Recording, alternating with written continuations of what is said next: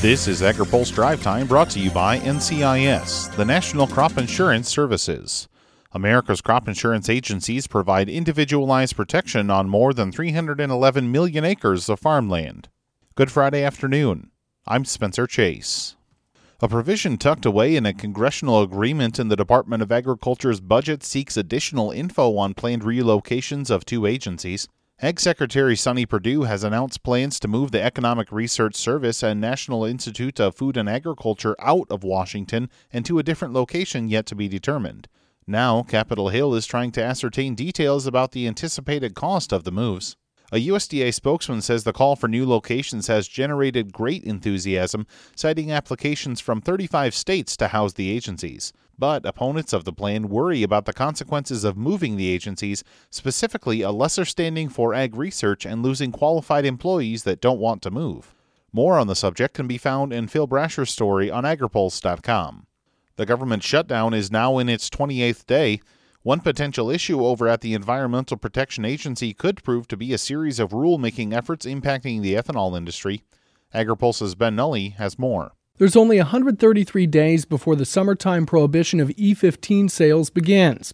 The Renewable Fuels Association sent a letter to Environmental Protection Agency Acting Administrator Andrew Wheeler today. The letter asks EPA to narrow their focus on E15 rather than couple the issue with renewable identification numbers or biofuel blending credits reform measures. Quote, we respectfully request EPA to bifurcate the rulemaking into two separate actions, end quote.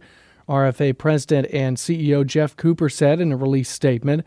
The letter notes unlike year round E15 provisions, there is no deadline for when RIN reform measures must be finalized. Last October, President Trump directed the agency to complete a rulemaking to eliminate the summertime ban on E15 before May 31st. However, EPA was also planning to include RIN reform measures in the upcoming proposed rule. For AgriPulse, I'm Ben Nuelle. A leader of the nation's largest cattle producer group is confident a pending lawsuit will vindicate her organization.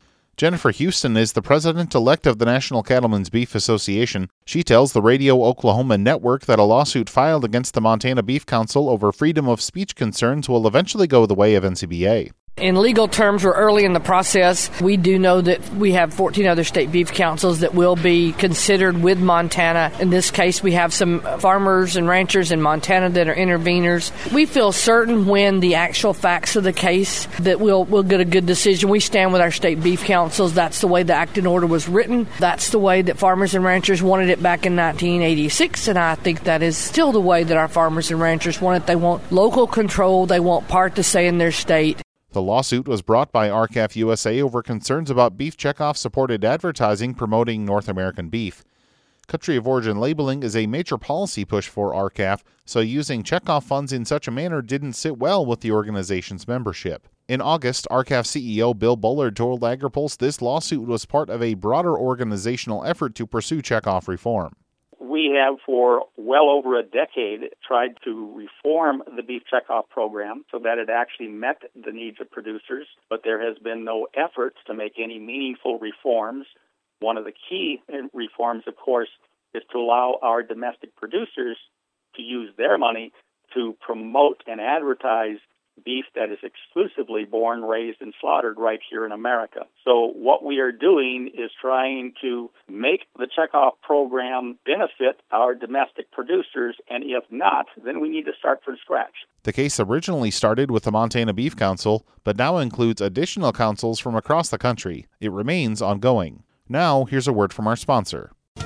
Today's AgriPulse Drive Time is brought to you by America's crop insurance industry, which is thankful for the continued support of farmers, commodity organizations, rural businesses, lenders, and lawmakers who are fighting to maintain a strong farm safety net. Providing individualized protection on more than 311 million acres of farmland, crop insurance remains the smartest, most efficient way to secure America's food, fiber, and fuel supply. Before we let you go, a brief programming note. There will be no drive time on Monday in observance of the Martin Luther King Jr. holiday.